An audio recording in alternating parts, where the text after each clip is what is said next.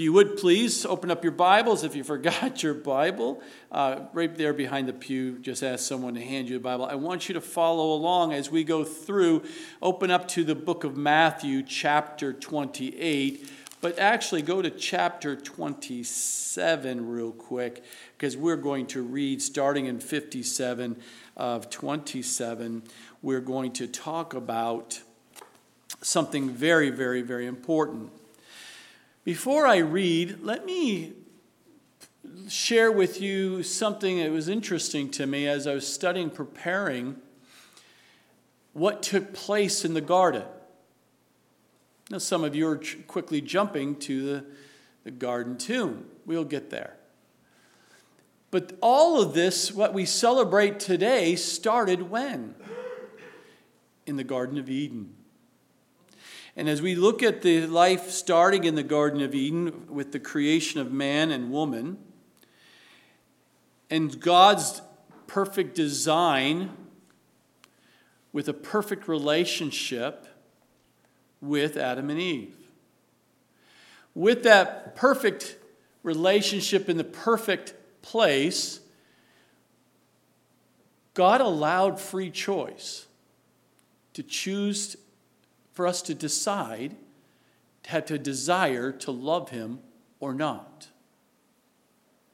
And He's given us that desire. And many times when we're struggling with our flesh, we wish we never had that desire of choice. We'd just be forced to love God and we would never sin and never have a problem. Struggling with our flesh in this world that takes us away from pleasing God.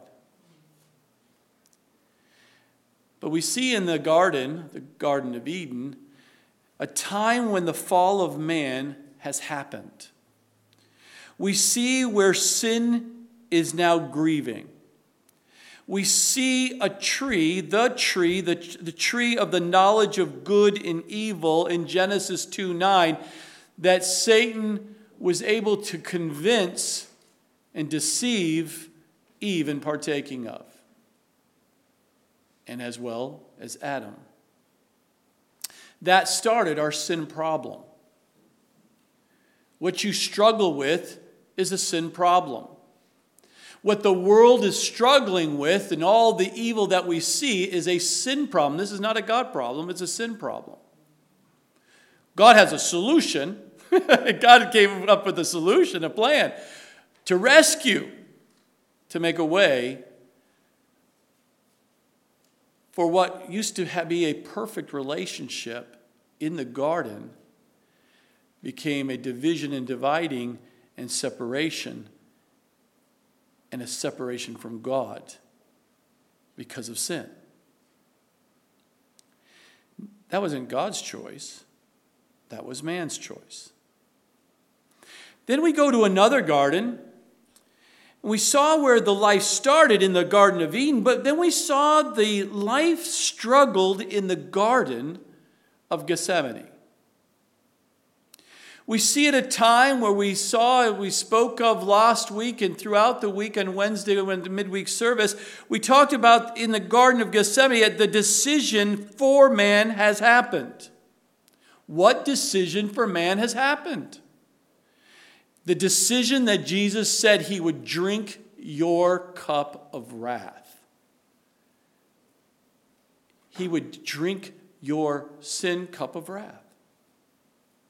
Why? Because he loves you. And he wants that relationship restored with you, with man, with woman the olive tree. We saw the tree of the knowledge of good and evil in the Garden of uh, Eden, but we see another garden. We see that the decision for man has happened, that God, Jesus himself in the garden, made a decision as he prayed and worshiped and went to God, sacrifices to be given, and he was to be that sacrifice. The decision was made in the Garden of Gethsemane going to the cross and being nailed to the cross was the actual completion. But the decision, the struggle, it was battled in the Garden of Gethsemane. And it was in the garden that Jesus was able to drink that cup, the decision to make and to take that cup for us on the cross. And he was amongst the olive tree. He was in that grove of the olive trees, that garden of olive trees. Jesus prayed among in his decisions to fulfill not his will, but his Father's will for man. I'm going to do your will, Father, regardless of how I feel.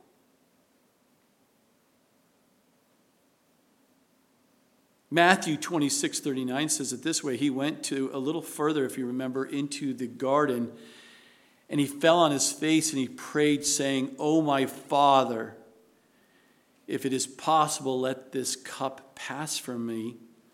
Nevertheless, not as I will, but as you will. It was about doing the Father's will. Then we come to the third garden. And the third garden is where life was buried. But it was also where life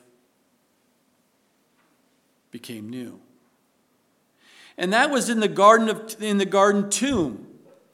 And it made the way of salvation for man and woman to be able to be reconciled to the relationship with the Heavenly Father.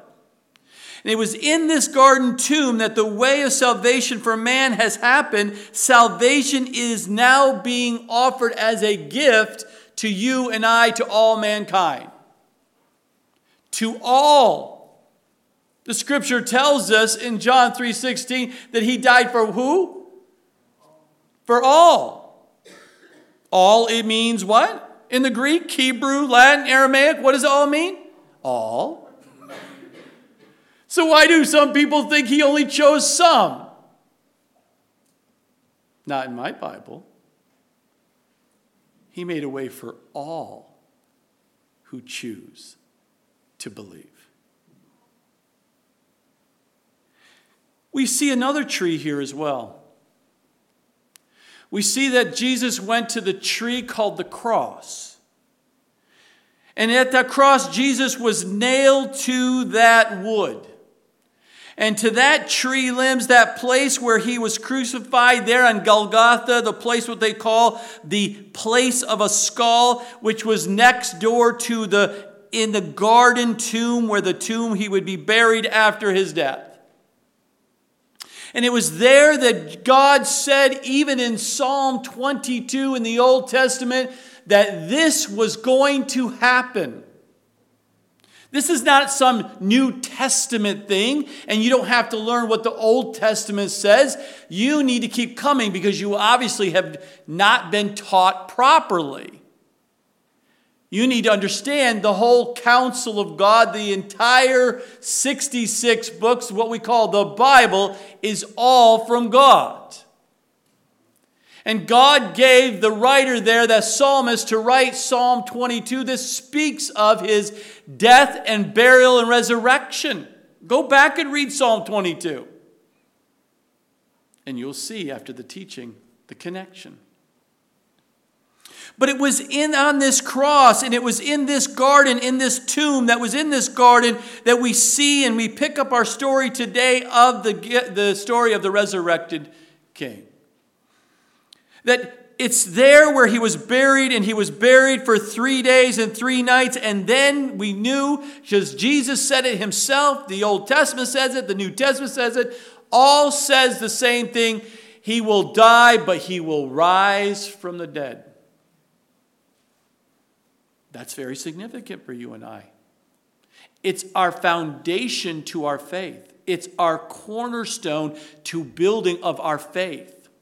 And if you do not believe that Jesus Christ is God who took on flesh, who came here to die and to take on your sins, to drink your cup of wrath, so that you did not have to if you chose to believe, if you don't believe that, that he was buried and rose for the third day, and he is alive today, then please do not consider yourself a Christian. You, you, you don't lie to yourself anymore because you've been bewitched by someone or something or yourself because the Bible is very clear what God says. We'll talk a little bit more about that as we go.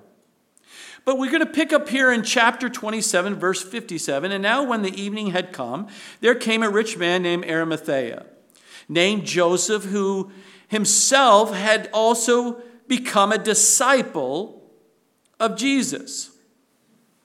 This man went to Pilate and asked for the body of Jesus. And if you remember, he secretly, in the other Gospels, he secretly, out of fear of the Jews, he secretly went to him to ask for the body.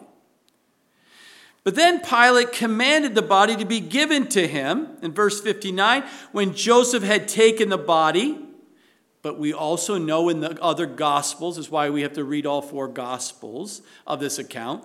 We know there was another man helping him. Do you remember his name? Nicodemus. Both religious leaders. Nicodemus was at first came to Jesus by night, if you remember. And he also bringing a mixture of myrrh and aloes, about a hundred pounds. It's probably the first amount of work that religious leader did in his whole life while he was a religious leader. Picking up 100 pounds and carrying it, he had people who did everything for him. And now he was willing, because of his love for the Lord, to do something that it was not his religious thing to do. But he did it. So he joined with Joseph and brought there, comes to Pilate, and they asked for the body of Jesus from the cross. But they took this mixture, they took these aloes, and these men took that body and he wrapped it in a clean cloth, verse 60, and laid it in his new tomb, his new tomb that was carved out for him. And we know also in the scripture that this place, this tomb in this garden, was a new tomb which had never had anyone lay in it. But this new tomb was which had hewed out of the rock, and he rolled a large stone against the door of the tomb and departed. And then we see in verse 61 and Mary Magdalene was there, and the other Mary sitting opposite the tomb. Jesus' body laying in the garden tomb where it was sealed and guarded by the Roman soldiers. We see that there in 62, verse 62. On the next day, which followed the day of preparation, the chief priests and the Pharisees gathered together to Pilate, saying, Sir, we remember while he was still alive and how the, that deceiver said, After three days I will rise. They remember listening to every word that Jesus was saying. They were taking notes and they remembered. We better do something about that. What did they do? Verse 64 Therefore, command that the tomb be made secure until the third day, lest his disciples come by night and steal him away and say to the people, He has risen from the dead. So the last deception will be worse than the first. What did Pilate say in verse 65? Pilate said to them, You have a guard. Go your way, make it as secure as you know how. So they went and made the tomb secure, sealing the stone and setting the guard.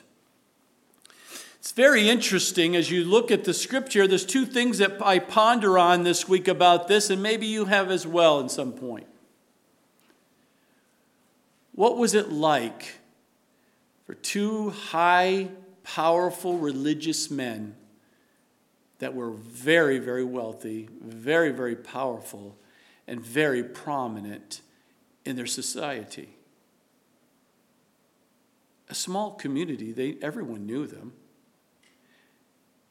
They're part of the Sanhedrin Council that oversaw the religious and even operationally, how everything runs in that community.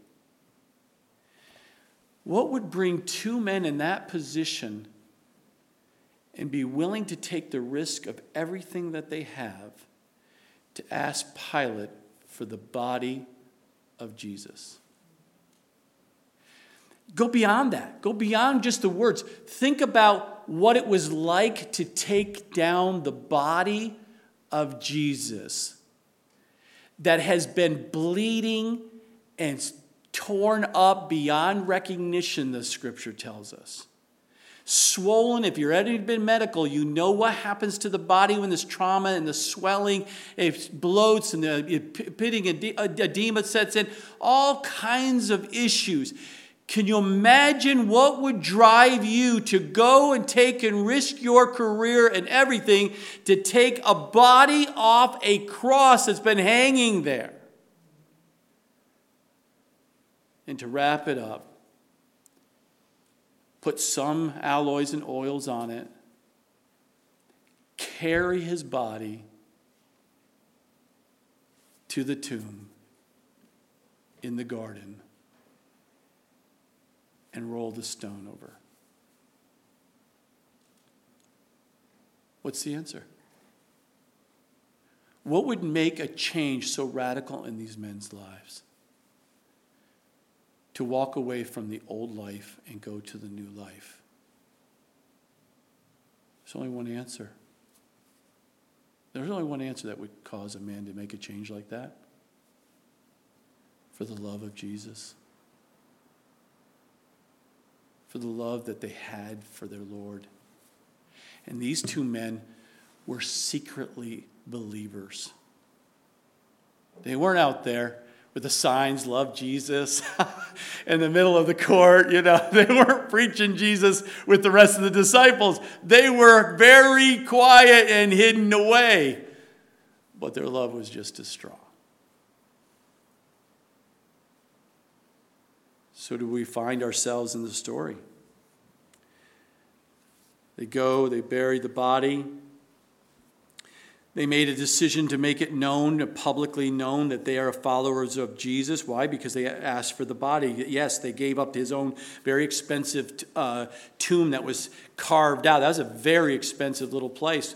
If you've ever been to Israel, you would see where that was. You could see the skull, uh, the, Golgotha. You could see it right next to the tomb, uh, garden tomb. You'd sit there, and we, if you ever gone on the trip there, you, you pray and you go inside the potential tomb. You see it all. But you also have to understand these religious men led people in the Sabbath. They led all the ceremonies. By them touching a dead body, now they are unclean for seven days. They are not even going to be able to work. That's the least of their problem once people find out they love Jesus. Think about the depth of what the death of Jesus Christ on that cross caused them to do, the change they decided to make in their lives.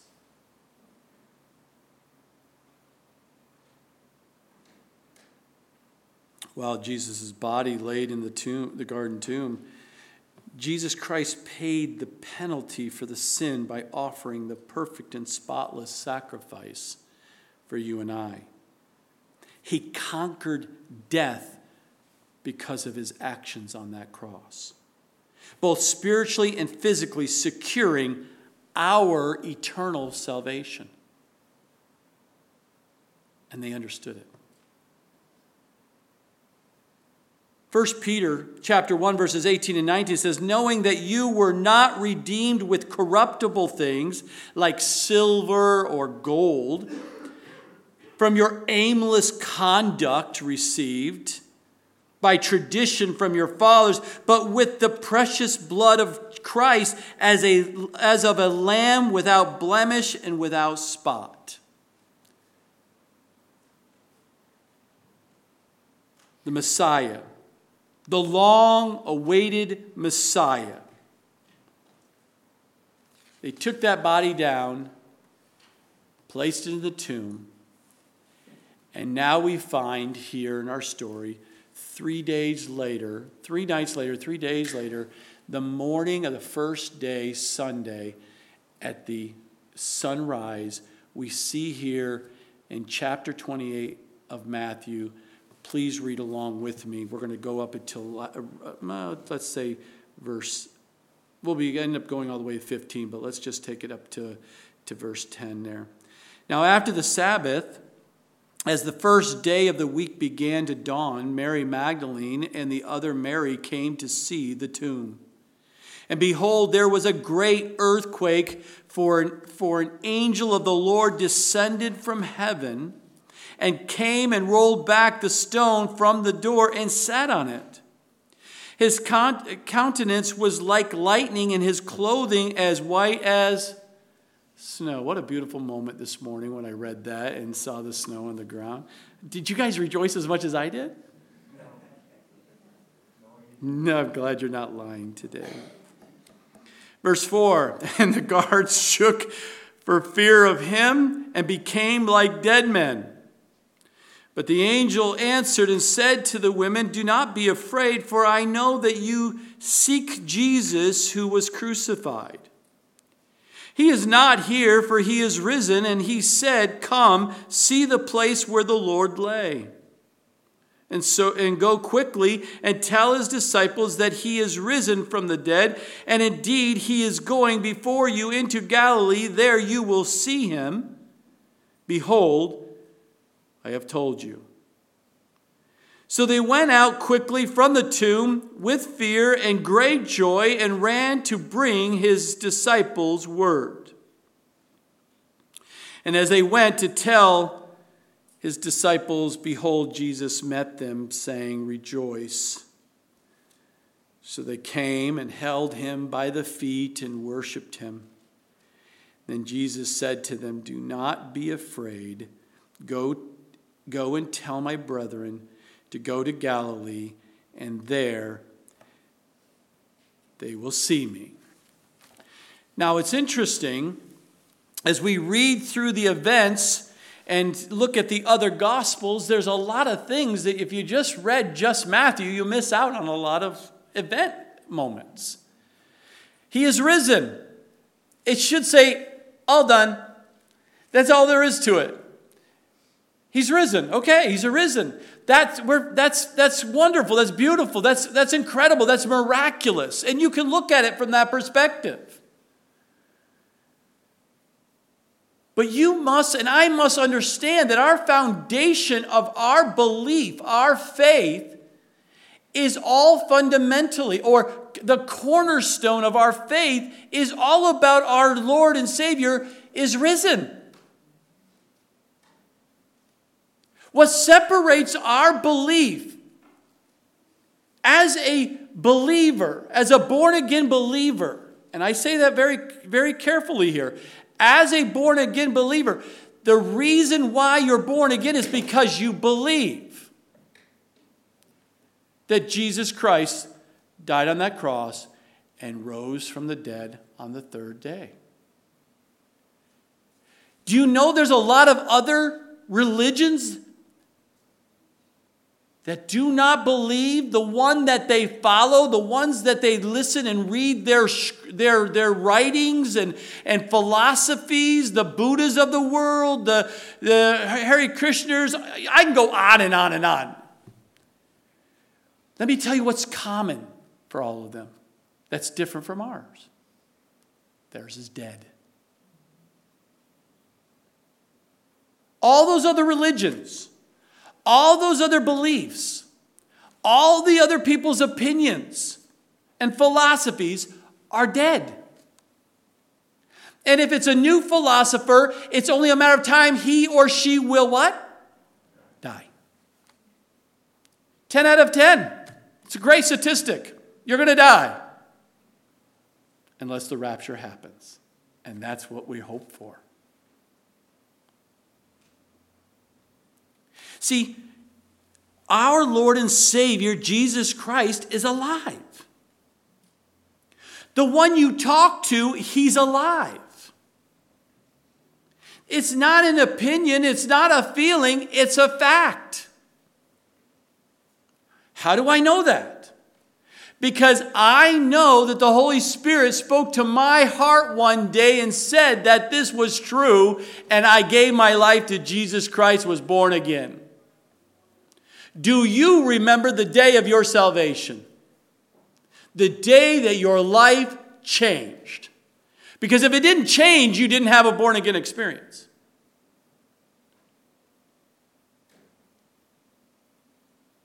You're just playing religion. You're just going off experiences and hopes and little goosebumps that you've been brought into some church environment your whole life.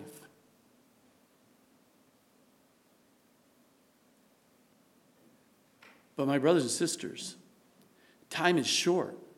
The Lord is coming back to take his bride, those who are born again, who are part of the, his church, is taking us home. Are you ready? Do you believe? Jesus had victory over death. You will, when you're absent from this body, you will not just disappear. There is life after this life. And He has given us victory for those who believe in Him to have life with Him for eternity. Our Resurrection Sunday, we reach the culmination of the Passion Week, the most holy week of our faith. Is this, is this week? This day. It's all about this day. The resurrection of Jesus Christ is the most important event of the Christian faith. Our entire biblical Christian belief hinges on this day. On this day.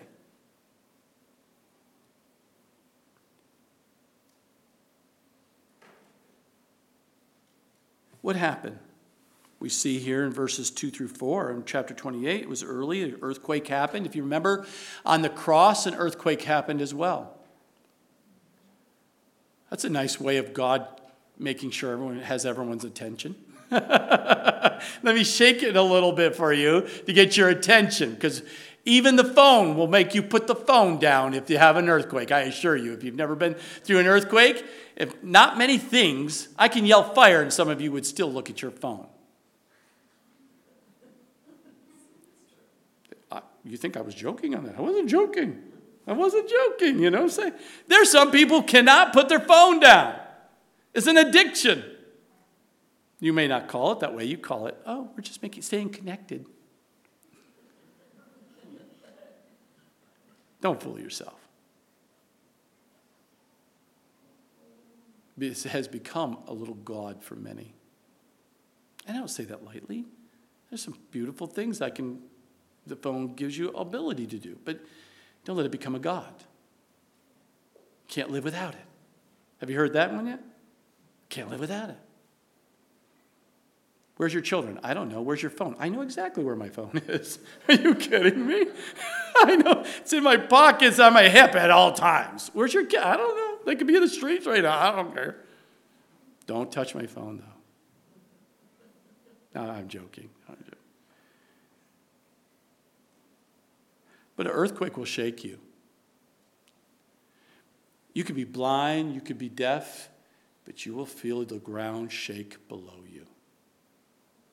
So I think it's very, very pertinent, very appropriate that God would shake our lives up a little bit to get the attention because these are two monumental things that are happening. He placed the sin of the world on his son for you. There's an earthquake going to happen. Great darkness came across the land. In the Greek, it was across the world, not just over Jerusalem darkness, complete darkness. Historians actually write about a time when there was complete darkness for three hours. Coincidence? No. And then an earthquake happened here when Jesus is now alive, and now it's a great event. The God sends an angel. We know there's two angels when we read the scriptures, we see in the accounts, and they roll the stone back, and it was an incredible moment here happening. And several women were there. Mary Magdalene, we know by uh, the scriptures, Joanna, Salome, uh, Mary the mother of James, and others were all there to discover that the large stone had covering the entrance had been rolled away and discovered Jesus was not there. Matter of fact, God told the messenger, make sure you speak to these women so it is very clear.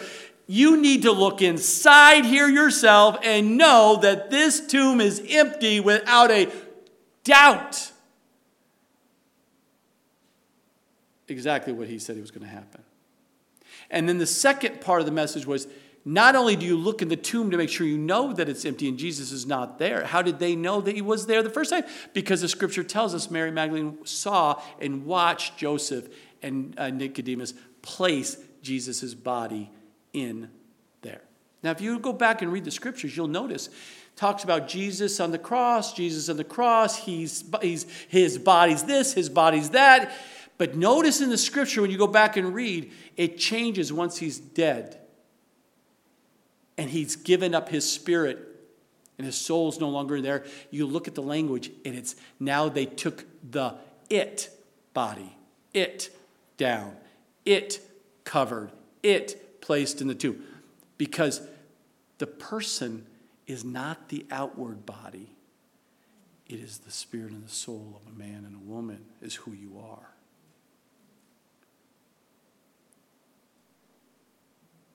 That's why it drives me crazy when I hear people say, oh, she's pregnant. Oh, what it is it? It's not an it, it's a baby, it's a human baby. When the soul and spirit leaves, then that tent is an it. Are you with me? So when we see this, they took it, Jesus' body, and buried him. These ladies knew exactly, and they had the enough understanding we wanted to show worship. We wanted to finish him properly because out of their love for him, we're going to bring back more aloes, more oils, and more wrappings. And somehow they weren't thinking all the details. They weren't thinking logically. They just said, somehow we're going to get there because we know where he is. And somehow we're going to, all of us ladies, we're going to be strong enough to roll the stone away and we're going to wrap this body up. And eh, they're just grieving, is what they're doing. They need closure. But when they get there, God was already ahead of them.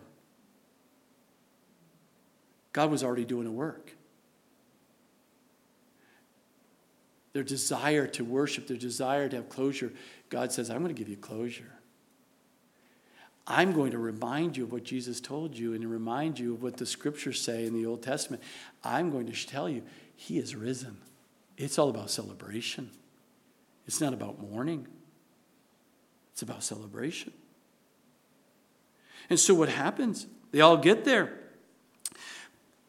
The, the, the, the, the, the angel says, You need to go tell. Not only tell all the disciples. So, and we see in John chapter 20, verse 1 and 2, that Mary Magdalene left to tell John, uh, Peter and John. When you read John, he, it's really funny because he writes it in a way, he says, it was Peter and the other guy. He never says his name in there. And it's always funny when you read it. You're getting a little chuckle. It's always like it's a little comic. He must have been a comic, John. Because they take off both running.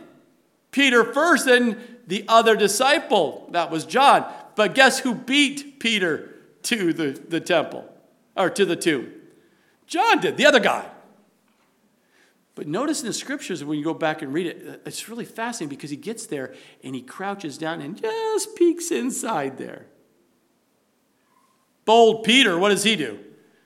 Huffing and puffing behind. he gets there, he goes right past the other disciple. John goes right inside because he is bold. Then, of course, John then boldly went in there too. And if you notice the scripture when you go back, you see that the other disciple then believed. John admits, I didn't believe it. But once I went in there, I believed it. Peter had some issues. Peter's still struggling because remember, he had denied Jesus three times.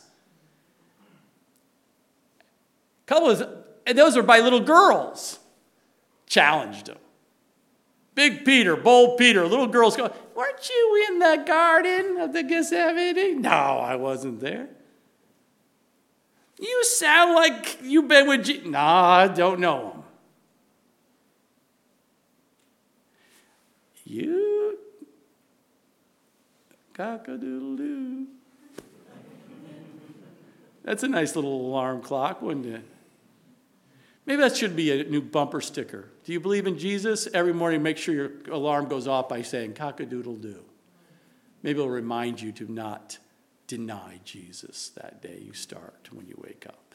Nah, I don't want to start a trend. Don't do that. I can hear it now. Pastor, my wife set my alarm to cock a doodle doo. I can hear it now. He's not going to be happy with me. But the other women remained, even though Mary Magdalene left. We see in the scripture there in 5 through 7 that even though she took off to tell the disciples, the other women stayed there. And when they stayed there, they meet the two angels who told them about the resurrection. And the angel announced, Don't be afraid, don't be afraid, don't be afraid. Don't be afraid to believe this. Don't be afraid this just happened. Don't be afraid to allow the change in your life to take because of this belief.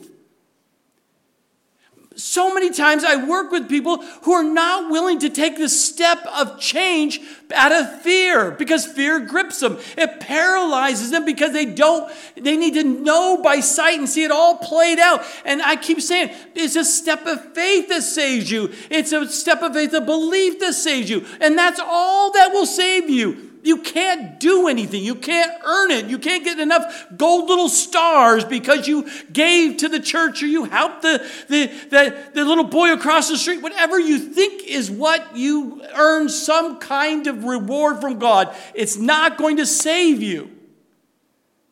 And you won't change because you're afraid of fear of letting God be in control of your life. So, why do you think God sent a messenger and angels to say, Don't be afraid? These two, these soldiers that were guarding the tomb were highly trained killers, and they shook to death and passed out. It must have been a very frightening experience.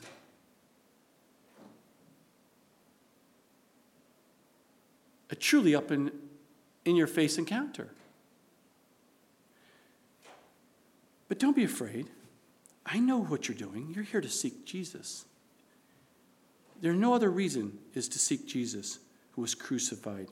He is not here, for he is risen from the dead, just as he said would happen and is stated there clearly in Matthew 28, verses 5 and 6. And what were the first words that came out? Come and see. Come and see. Jesus is risen. And after you come and see, and you know for a fact, you've got, you just know that that is true, you are then to go and tell. You are now entrusted with this knowledge of go and see of who Jesus is and what he has done and rose and is alive. You are now to go and tell, and you're entrusted to tell the biggest news story in world history. Yes, I know. God trusts you with his world story of about his son to go tell other people about it. I know it's crazy.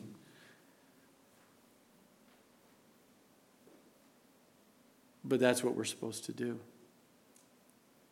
If you really believe that that tomb is empty and he is risen from the dead, we're supposed to go and tell others the good, the good news because it will change their life if they will believe it as well. Now it's interesting. We see now Peter and John rushes back to the tomb, as I mentioned, and Mary Magdalene returned to the tomb, and Jesus appeared to her alone in the garden. Mark 16 uh, account, the John chapter 20 account. This is Jesus' first appearance to any of them, is right here. Jesus appears to the other women, Mary, Mary and the mother of James and Salome and Joanna. We see that in verses 8, and 8 through 10. That again, that's his, his second appearance. And those guarding Jesus' tomb, the elite guards, reported to the religious writers, uh, religious leaders. Let me finish up here verses 11 through 15.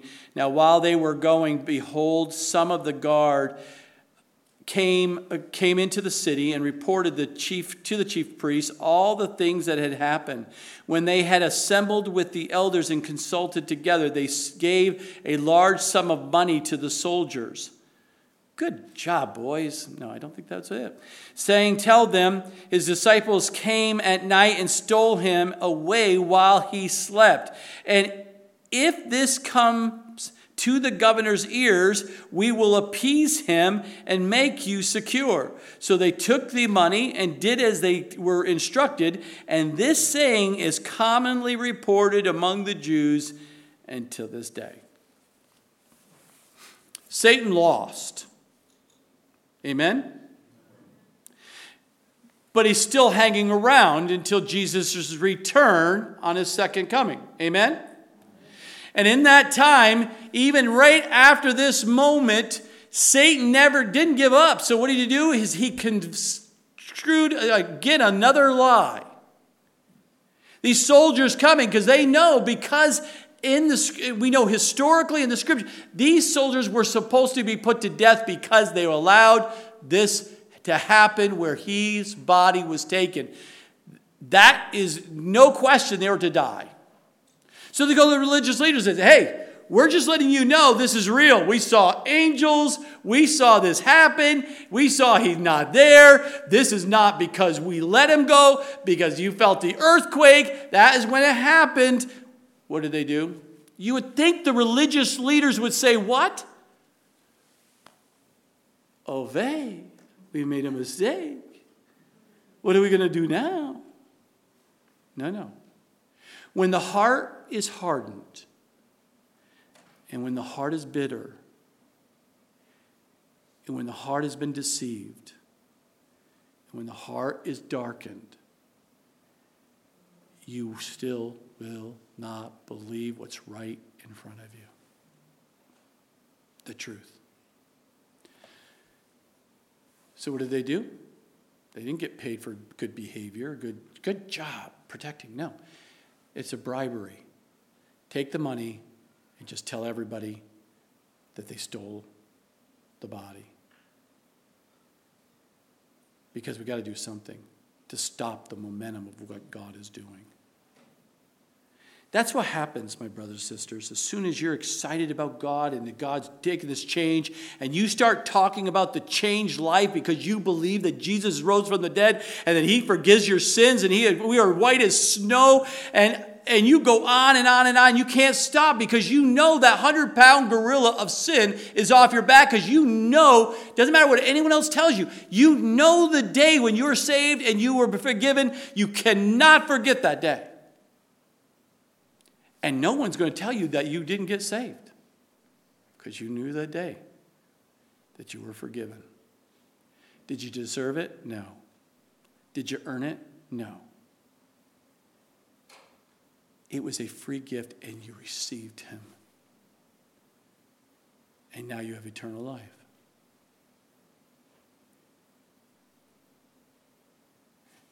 I wonder what happened to those soldiers. They saw. Now, it's interesting. I'll leave you with a couple of questions. Why did Jesus die? What is the most single most important event of human history?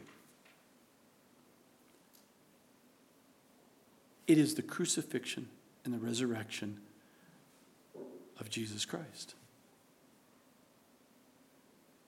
And it's at that cross that God reconciled humankind with himself. Before it was a huge gap, and there was no way you are going to get in a relationship or understand and know God. So God said, I will reach down and grab you, touch your life. Has He touched your life? If He hasn't, and the Lord is speaking to your heart and your heart's racing, today's the day of your salvation. You need to believe what you're hearing and receive Him as your Lord and Savior and be saved and be forgiven. That's between you and the Lord. Because at the cross, you have made, God has made a way for you to have a relationship with God directly. At the cross, God's righteous demands for perfect sacrifice is finished. Jesus said seven things on that cross, and the most important was, It is finished. What was lost by mankind in the Garden of Eden is now been restored, it is now regained. What was on that cross, what took place, is Satan and his henchmen were dealt a crippling blow. They no longer have power over death. They no longer have power over uh, your, your life as a child of God. Nothing touches your life unless it's been Father filtered first. You have security for eternity. At that cross, our salvation was purchased and our pardon was given to you. You've been set free. And we can never talk about Christ's sacrifice at the cross too much. We can't contemplate it too much. We must ponder on it as often as we need to each day, especially why God, and we see in Luke 22 19 account where he says, Do this in remembrance of me. It's the Lord's Supper. That's why we come to the communion, is when we come here, it reminds us of what Jesus did on the cross at his resurrection so that you can purge, you can have a communion with God, and you can let go of the things and the spottedness of this world is just throwing mud at you. You can be washed and cleansed by coming back to the cross, coming back to understanding that you have been forgiven. That's what keeps your mind strong and not squirrely.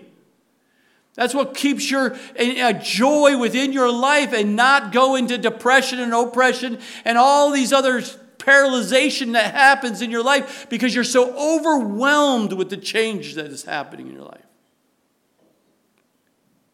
The world is changing in such a dark way, it can be overwhelming. Never underestimate the priceless gift God has given you and I at the cross of Calvary. Well, that's what why why did Jesus die? But why did Jesus rise from the dead? Well, we see it in the oldest book of the Bible, and that is the book of Job. And in the book of Job, he had one question. He says, If a man dies, does he go on living? Do you know majority of the population they survey today do not believe once you die, there is nothing else after that? It's a trick of the enemy. Live it up today. Live on the edge today. If you go do that really radical thing and we just, and the parachute doesn't open, or we go over the cliff, or we go motorcycle doing all kinds of things, if I die, who cares? You should care. Because there is life after this life, regardless of how and what you think. You have to understand that Job was even saying that after there. You don't have to believe. That's the trick of the enemy. There is no life after life.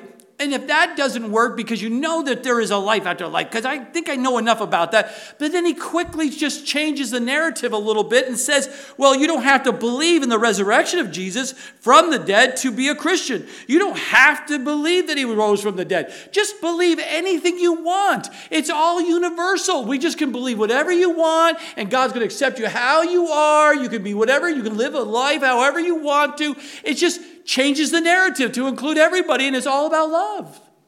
Love, love, love, love. Don't believe that lie.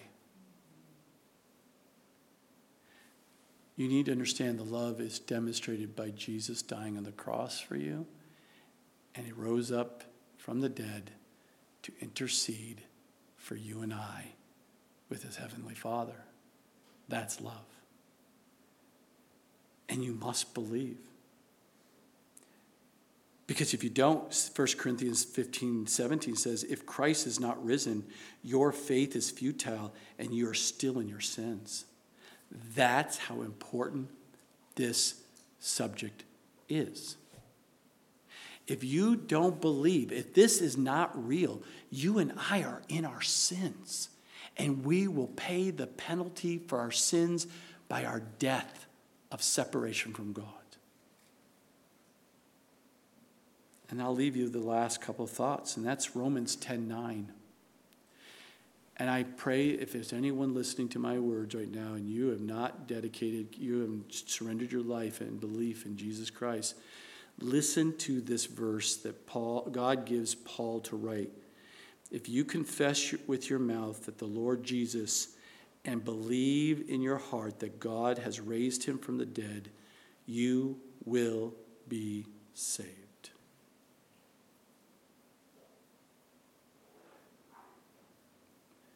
My question to you Do you believe who Jesus Christ is and that he is raised from the dead and alive and wants a personal relationship with you? If you do, then you know exactly what I'm talking about, and you're rejoicing inside right now because you're remembering all the moment you got saved. If you're sitting here and you're going, I have no idea what you're talking about. I can't say, don't be afraid. I can't give you that comfort. I'm saying today's the day. If you hear him speaking to your heart right now, you have no guarantee that you will survive the car ride home today. And that's not out of fear tactic, that's just a reality tactic. The reality is, you don't have a guarantee tomorrow. All you've been given is today. How many times I've heard stories where people come to church Sunday after Sunday and then they get so they didn't refuse to accept Jesus Christ and it just takes them into a darker place. They refuse Jesus Christ again, they go into a darker place. And they spiral so deep where they come hopelessness and they usually commit suicide at that point. Because when you have no hope, that's exactly the outcome. I'm asking, I'm pleading with you. Do not deny the truth of Jesus, who Jesus Christ is and what he's done for you out of love. Today's the day of your salvation. If you would accept him and believe, he will come into you and seal you for eternity. That is the gift he's offering you. Will you receive that gift?